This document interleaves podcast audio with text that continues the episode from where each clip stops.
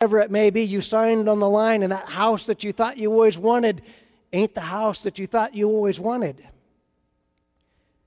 We have to choose God's ways and believe that His ways are better.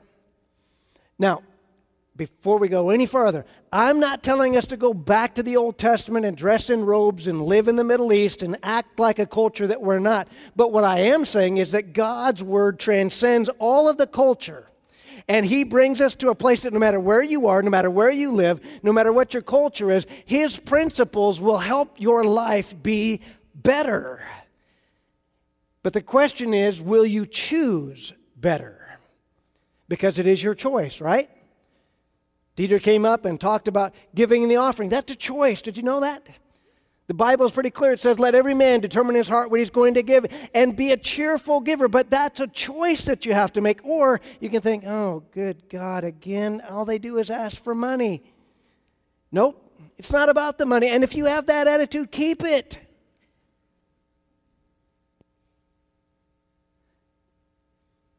Bible also says, Taste and see that he is good. But that's a choice.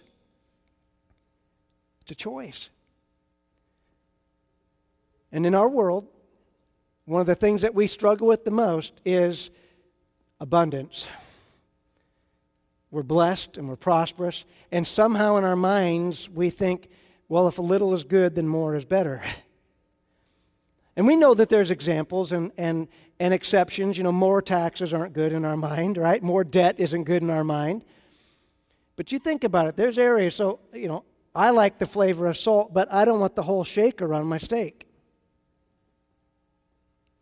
Because you case that thing in salt, and pretty soon it becomes inedible. But more is not always better. And we got to figure that out today. Let's go to a principle here this morning. It's better to have less of what doesn't matter and more of what does. It's better to have less of what doesn't matter. Now, again, I'm not sure what matters to you, but let's ask ourselves a question what matters to God?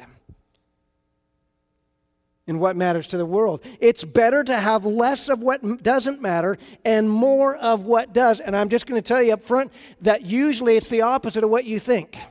Because God's ways are not our ways. And the things that you think, yeah, I need more of that, God's saying, no, you probably need less of that. And there's things that we think, no, I need less of that. And God's saying, no, you need a whole bunch more of that. And I can prove it every time I, see somebody that's in crisis. I know unless, unless they do the right application of, of God's faith for them, things begin to happen in their life. And guess what happens? We see them less at church. And you know what God would say? You know where you need to be more? At church. You need to be praying more, not less. You need to be serving more, not less. You need to be involved more, not less. You need to be worshiping more, not less. You need to have more faith, not less faith. But the problem is when we get into difficulties, those things tend to fall by the wayside. And what do we do? We rush towards embracing something else that's more, and it's not as good as what God has for us. Ecclesiastes says, better a handful with quietness than both hands full together with toil and grasping for the wind. What he's really saying is it's better to have just a small amount that really brings you peace than you're struggling, struggling, straining, straining, trying to fill both hands. And notice that it's toil, it's work. And we're not just talking about money. I'm just, it could be peace, it could be whatever that, that, that thing is that, that doesn't seem to satisfy you, and we're just trying to fill it and fill it and grab and grab. And notice what he says it's like grasping for the wind. How are you ever going to get it? He says, it sounds crazy, but maybe it's better to have less. How about just a, a handful and to be at peace than the constant straining and struggling and grasping for things? Jesus, even himself in Luke chapter 12, he says, Watch out. Now, I'm just going to tell you if you're not a Bible reader, when you see words like watch out, when Jesus says it, it's, a, it's, it's good news for us to keep us from making stupid mistakes. Okay? He says, watch out. Be on your guards against what? All kinds of greed. It's not just the money in your wallet, there's other means of greediness, right? Be on your guard against all kinds of greed. A man's life does not consist in what? The abundance of possessions. Now, that goes completely contrary to the American dream and our current culture of more, more, more, more, more. But notice what he says your life is not designed to just be full of more and more and more possessions. Because the possessions will push out the other parts of your life. Pretty soon you're greedy for those things and you're wanting what you don't even need. That's what greed is. If you have a desperate need and you're wanting something, that's not greed, but greed is when you want what you don't really need.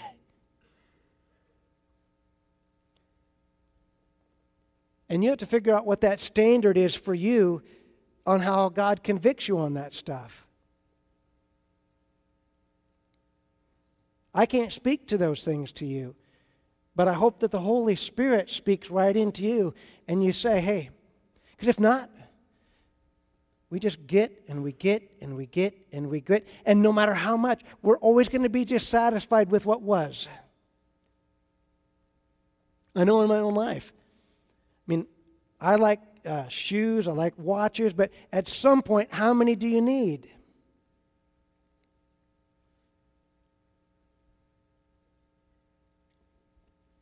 Pretty soon, you got to ask yourself maybe if I'm going to get a new one, I need to get rid of another one. Somebody that doesn't have it that could use it. And we could be ultra strict and say, hey, there's nobody here that you need more than seven changes of clothes because there's only seven days in a week. But God says we can have full, abundant lives, right? He wants us to have the life, but He doesn't want the life to have us. You see, that's the difference. He wants us to have money and joy, but He doesn't want the money to have us. He doesn't mind us having possessions, but He doesn't want the possessions to have us. And unfortunately, that's the trick. That's what we don't see is that pretty soon now we're dissatisfied and we live with this discontent and it begins to fill our life. Be on guard against all kinds of greed. Your life is not made up or does not consist in the abundance of possessions. Look at what this one says Luke chapter 12 summarizes some, some bad things happening, says this is how it's going to be with anyone who stores up things for himself but is not rich towards God. Now, the Old Testament talks about this, and if you're not careful, you, you gloss right over it thinking, okay, yeah. But this is a direct correlation to the Old Testament that said that they had leanness of soul. That means is that the person on the outside is well fed, got what it needs. But if you looked on the inside, it's this skinny, starving spirit that's almost on the verge of death. Leanness of soul. And I would be so bold this morning to say this is the problem in America. We sit on our padded backsides with a very lean soul on the inside that's forgotten the price that was paid for us, that's forgotten that we're here for a purpose, that's forgotten that we're bought by a Savior, that we're not our own anymore, that we're bought with a price, and that we're not here just to accumulate more stuff. Bigger buildings and more this and more that and all of that. I mean, think about it. I mean, how many of you, when you grew up, there was one TV in the house? Come on.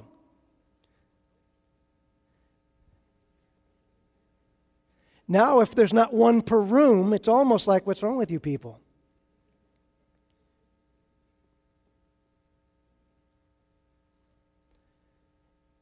And I am not against us having material possessions, but again, like I said, do you have the material possessions or does the material possessions have you?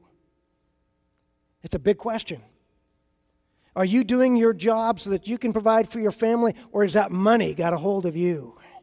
Because you'll never have enough. The Bible even says it can grow wings like eagle and fly away. And then what are you left with? An empty heart and a lean soul. It's not what he wants. Let's talk about this process out of Ecclesiastes, this one handful living. Now, think about that. It goes contrary to our mind because we think to ourselves, well, God gave us two hands. I want two hands full of stuff. But notice what Ecclesiastes said maybe you just need one handful and have peace and joy. And that abundance is not about what you can get a hold of, but there's something more.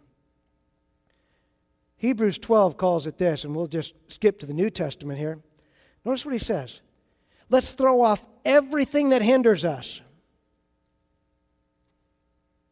Think about that for just a minute. Throw off everything that hinders us. Now, what's amazing to me is I've read this, I don't know how many times, but it's so amazing that I think we lump these two together. But notice that he separates things that hinder us and sin. There can be things that slow us down, but they're not sin. There can be things that make us overwhelmed, but they're not sin. They could even be good things, but they hinder us. God says, you know what? We got to throw it off.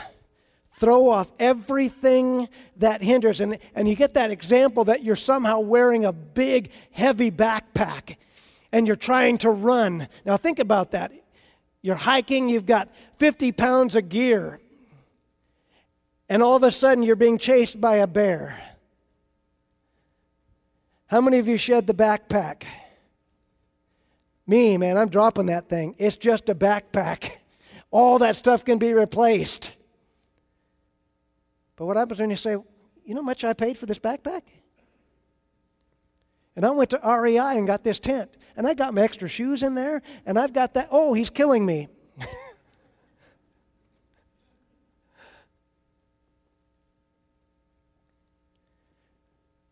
but even in a crowd this size, I can tell you some of you are over your head in debt because of this very issue.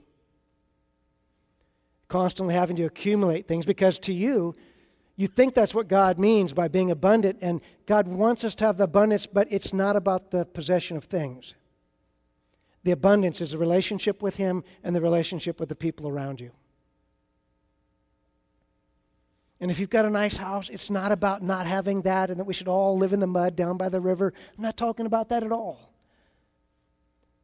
But the question is can you live within your means? Is this what God is blessing, or are you bringing yourself into bondage by the way that you're living?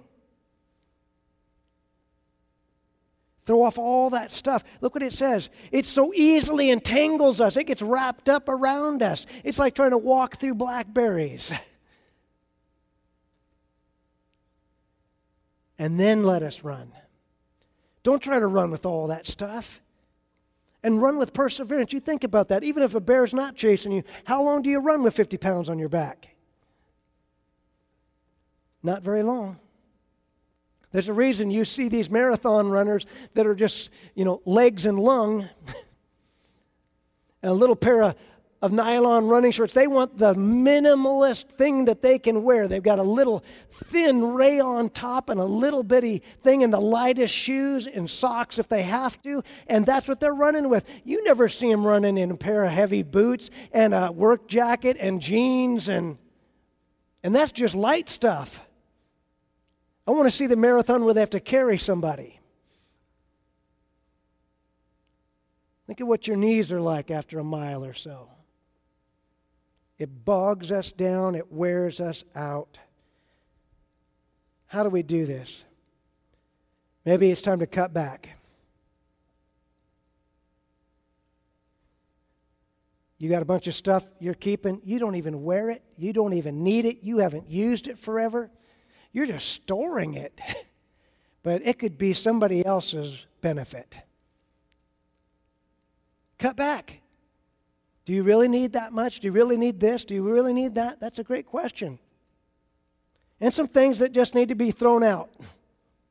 There's some things that are not adding to your life, they're only making it worse. They need to be thrown out. Why keep it around to tempt you? Why keep it around to stay there and to bug you all the time? It just needs to be thrown out. I mean, really. We've got so much stuff. And can we go just a little bit deeper? For many of us, we've got a bunch of stuff in here, in our hearts and our minds, that's stacking up and stacking up and stacking up. And it's going to wear you down faster than any of that other physical stuff.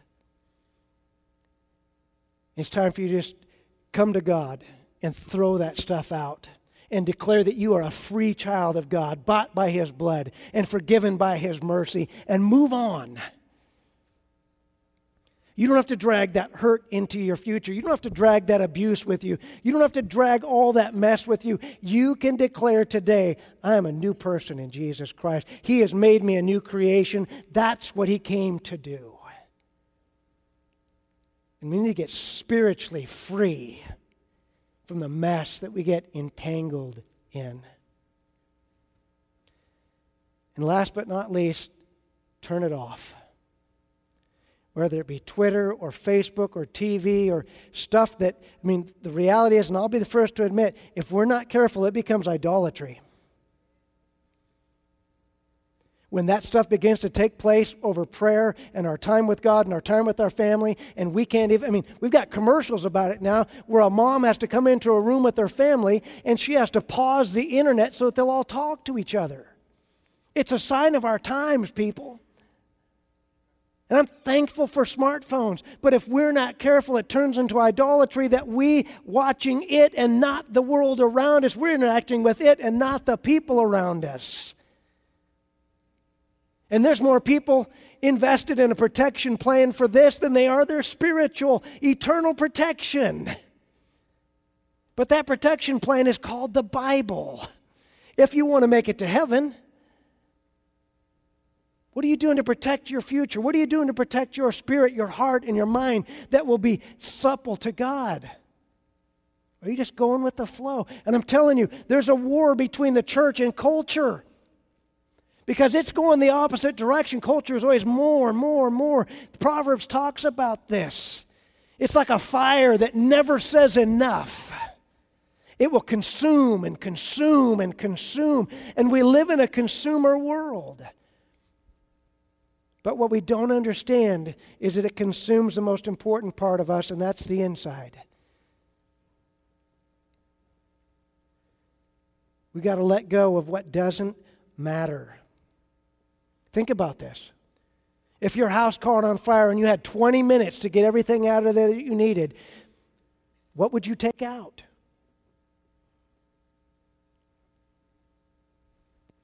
Are you going for the sofa?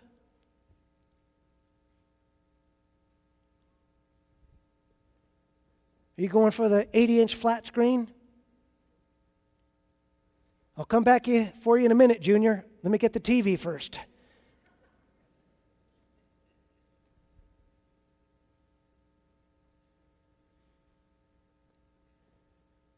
But we got to ask ourselves what's important to us? I mean, really important to us. That's going to translate into eternity because a lot of this stuff, guess what? You know, and I know. Some of you are sitting on phones that they're already making a new model. And you can shrug it off if you want, but it smacks of idolatry that people wait in line for three days outside to get the new iPhone 10.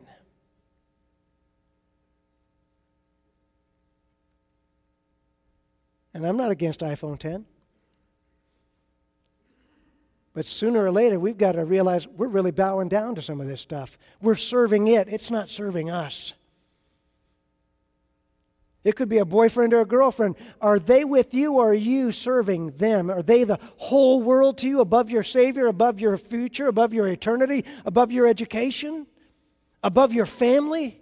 Got to ask those questions but he's so hot. He may not even like you a year from now. And now you've destroyed your relationship with your family and your friends and your job.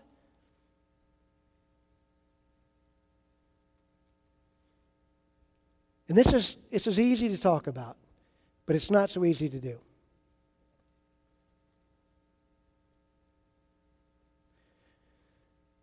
There's a guy that teaches, uh, he calls it Financial Peace University. Brilliant guy. And times I've read it and seen the material and done all that, and I think, man, this is so brilliant. But you know, the real problem that I have with that with that information is that's the stuff you got to read before you get into debt. Because that whole situation changes. If you're $150,000 in debt, that stuff is going to sound so overwhelming because he's going to say stuff like this cut up, cut up all your credit cards. Well, if I cut those up, I can't pay the bills. And everything goes to collection. And, and there'd be some that say, yep, that's exactly what needs to happen. Yeah, try it.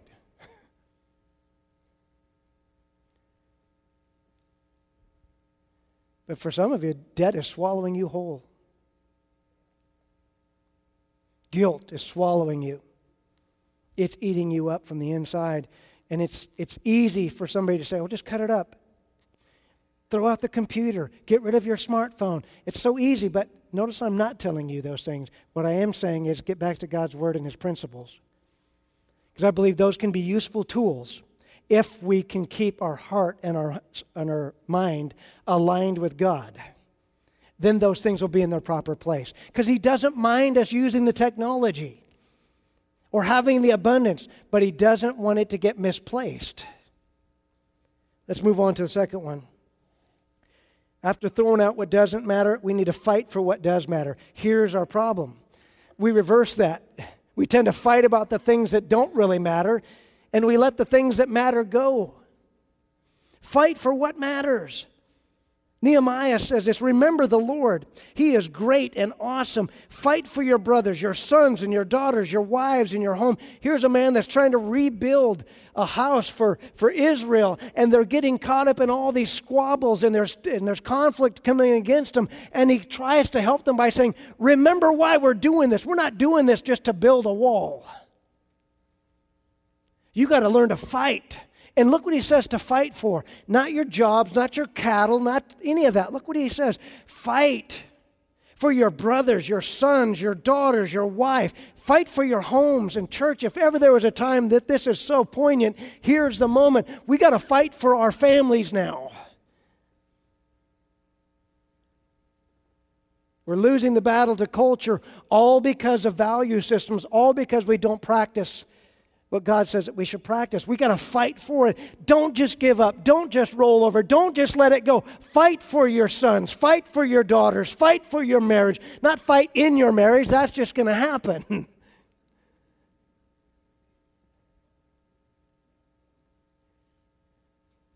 fight for them. One of the last books of the New Testament, Jude he says, Beloved, I was very diligent to write to you. This is Paul writing. And he says, I want to write to you concerning our common salvation. We've got some things in common. But look what he says I found it necessary to write to you, exhorting you to do what? To contend or fight earnestly for the faith and what was happening in Jude's day is these people were coming in and accepting Jesus Christ, but then difficulties and circumstances and religion was beginning to come in, and pretty soon their faith wasn't much anymore. And he says, I'm telling you, we've got the same God in common, and He's here for you, but you're going to have to fight for your faith. It doesn't just stay, you're going to have to fight for your faith. And notice that he even says, I want you to contend earnestly. That means it's important. I want you to contend, fight vigorously for your faith. Because if you don't, it will drizzle away, it will be removed. Fight for the faith which was delivered for you to all the saints. Take you back to that phrase better one handful with tranquility than two handfuls with toil and chasing the wind. Jesus tells the story of a man that was abundant and prosperous. And he said, on a certain night, he looked and he said, My barns are full, my life is wonderful. And he's talking to himself. It said, He said to himself, I've got all of this. What should I do? And his self said to him, Build a bigger barn. You need more stuff. And maybe you should read that sometime. Now, this is amazing. This, that's the American dream, right? Do you know what Jesus said? You fool. What if I ask for your life tonight? What will you have besides a barn full of stuff that's going to go to somebody else? But you are not rich towards God. He's using as a parable to remind us it's not just getting more and more and more, because God may come and ask us to give an account, and you may find out that your stuff outweighs your soul. You want to have a better life? Stop chasing the worldly stuff. You want to have a better life? Fight for the things that really matter. You want to have a better life? Choose God's ways over the world's ways. You want to have a better life? Start reading your word that will give you good instructions to know what to do and how to do it. But you got to make that choice. Because if not, you're going to look around at what other people do. It's the problems. it's the reason 16 year olds think that they're experts. I got this, Dad.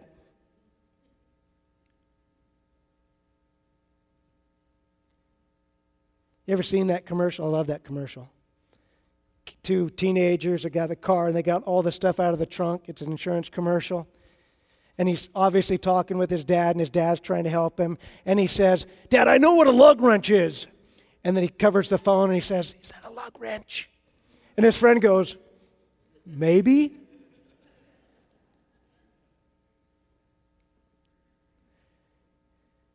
And see, the 16 year old doesn't come to the parents because what do the parents know? They're stupid and old. You know who they ask? Their friends who don't know anything. But does that change when we're 30 and 40 and 50? Do we go to the one, Jesus Christ? Do we go to God and His Word that has the answers for what troubles us? That's how you choose better. But you have to start making those different choices. Better is one handful with tranquility than two hands and you feel like you're toiling and grasping the wind. Now, if you'd stand up with me this morning. I'm going to talk about how to apply this this morning.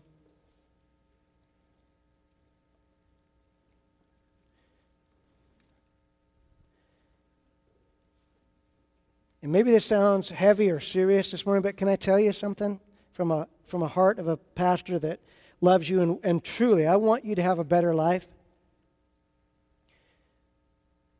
Making the change from your way to God's way isn't easy, but it will end up better.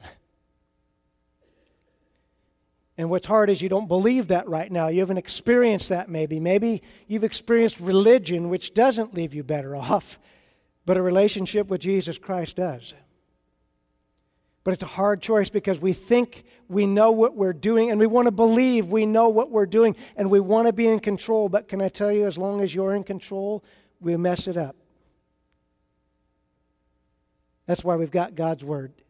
Then we can stand on that word. And we can literally say back to God, Your word says, and we test Him to see that He is a provider and He is a protector of His own word towards us. But when it's our stuff and our way and our word, there's nobody. It's just us. And we can be wrong, horribly wrong. So here's a couple questions or applications for you. Take some time to define the top one or two things that are important to you. Now, you may say, well, there's so many. What do you devote the most time to? That'll tell you what's important to you. What do you devote the most time to? That's what's the most important to you, whether you like it or not. And then ask yourself, why are those things so important to you? Secondly, what is it that you need to let go of so you can actually fight for what matters. Are we hanging on to that little petty stuff? We're hanging on to stuff that's really not adding to our life, or we or can we let some of that go? And and for some of you, it's an offense. It's a frustration. It's a mess that was created, and if you just let it go, it would probably just go away, but it keeps getting stirred up. Let it go. And fight for what matters.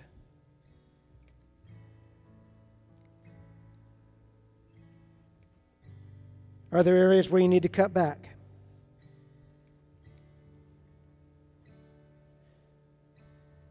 On that one, just a quick bit of teaching for those of you that hear something very practical for this week.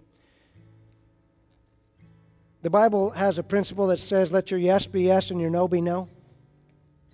I don't know if you've ever heard that, but that's what it says. Don't be double minded. Let your yes be yes. If you say yes, then, then mean yes. And if you say no, then really mean no. So if you're saying, yes, I want this, that means you're going to have to say no to something else. That makes sense? So you say, yes, Lord, I want to get out of debt. That means no, I can't buy that new jet ski on credit on an 84 month loan at 12.5%. That means if I'm going to see my finances change, I'm going to say yes to your way, yes to giving, yes to tithing, and I may have to say no to Starbucks. I know that's painful.